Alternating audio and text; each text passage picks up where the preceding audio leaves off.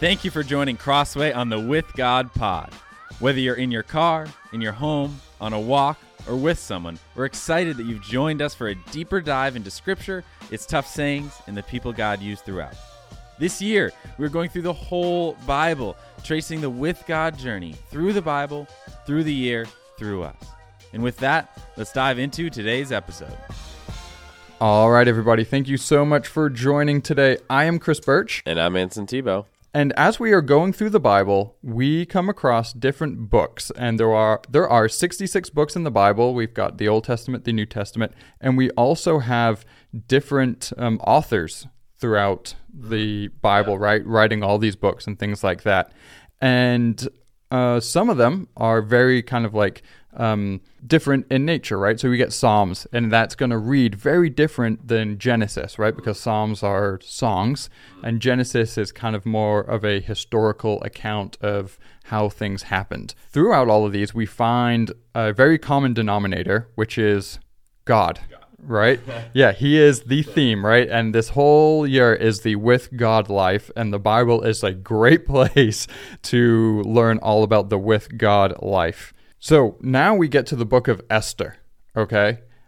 But in reading the book of Esther, it doesn't mention God once.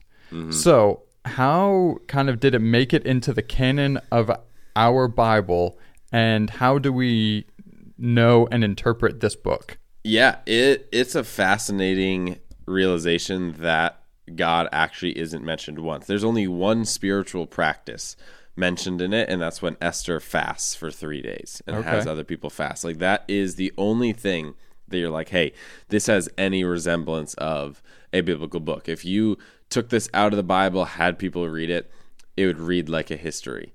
It'd read like a ten chapter history of the the preservation of the Jewish uh, race. And, okay.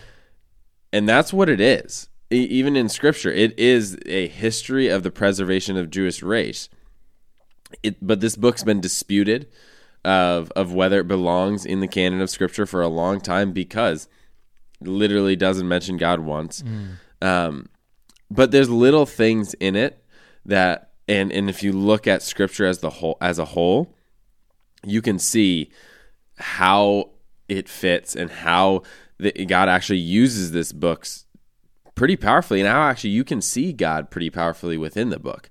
Um, it doesn't mention God once, but you see God working through it all. Yeah. It, it doesn't mention God once, but the the Jewish race that was about to be wiped out, which was the race that would be go on to become the the line of, of Jesus, the line of of the coming Messiah, um, would not be preserved without it, um, and without God without God intervening. Um, so this this whole this whole promise of of God saving the nation of Israel, God saving the the Jewish race mm. from the beginning, from Abraham on, comes to play in this in this book. Um, so while it seems like, hey, this book is not really that biblical in a sense, it's not that holy, it's not that God centered or God focused. Yeah. What you do see is just the immense the immense goodness that that God shows within this book. You see His providence. That's one of the big words when you when you're studying the book of Esther for um, for a sermon or or a Bible study or things. You see His providence as one of the main things. And providence, like the basic meaning of providence, is is that um, like God looking out for like the protective care of God um, or nature of his his spiritual power, and and this is something that isn't seen in the forefront. Meaning, mm. you don't see it right now. Like you you can't really see the the hand of providence right in your immediate life. It's yeah. almost like this hidden hand that you can only look back on with um, with clarity. It, mm. it, it's it's this thing that you have to trust in God. And what we see here in the book of Esther is is God's providence. We'll go through the book um, a little bit more in detail on on Friday, but you see how um, how God works in in King Xerxes' um, mind to to have him wake up the day before Mordecai is about to be hung. Um, you you see how he works bringing Esther into the kingdom. You see how he works in bringing the plot to Mordecai's mind. You see how he works in in Mordecai being lifted up instead of Haman. You see how he works in all of these minor little things throughout the book that just show how God, even when you don't see him, like that's one of the things I was um, I was talking with our, our worship guy um, Nolan as Mm-hmm. he was preparing for for the songs for this Sunday. Yeah. and I was like, I really wanted Waymaker. Yeah. because it's this it's this story where the bridge of Waymaker's like even when I can't see it, Yeah. um, I know you're working. Even when I can't feel it, I know you're working. And it's this idea that in the book of Esther, there's no mention of God. Even when you can't see it, even when you can't feel it, you, I mean, you can by reading it see it, but like there's this like sense of like God is working all the way through this. It's just not explicitly mentioned Yeah. and, and given credit to him in that. But in the canon of scripture, you see how, hey, that was God working there. That was God working there. That was God working there. Um, so while it's not mentioned, meaning that God isn't mentioned. It's this it's this almost this like promise and and suggestion and and notion that God is working in the details. That God his providence, he has this protective care that he was going to care for his people and that he will care for his people.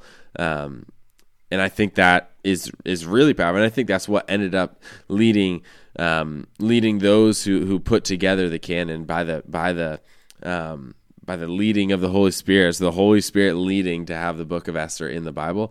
I think that's that's why it's almost this like reminder that even when we can't see God, even when we can't feel God in our lives working, He is. He's always there. He's always moving, and He's always drawing His people towards Him. Um, his His protective and and re- relentless care for for His people. So. It's a fascinating book. Um, we'll learn more about it Friday, learn more about it Sunday. But Awesome. I think that the idea that God isn't mentioned is actually a really unique um, benefit to this book because you're able to see God in a different light. Yeah, and I think it's great to add a historically um, heavy book because when you weigh it against other secular um, documents and things like that, and it lines up, I think it gives more Absolutely. credit and weight to the Bible. Absolutely. Uh, and so, yeah, it, it's fantastic. I'm really excited to read about uh, Esther on Friday and uh, hear about Esther on Sunday. So, yeah, thank you so much, Anson, for doing the research here. We have secular books in the Bible. oh my goodness. See you, Anson. See you, Chris. Thank you for joining Crossway on the With God pod. Make sure to catch all our content on Sundays and during the week. See you next time.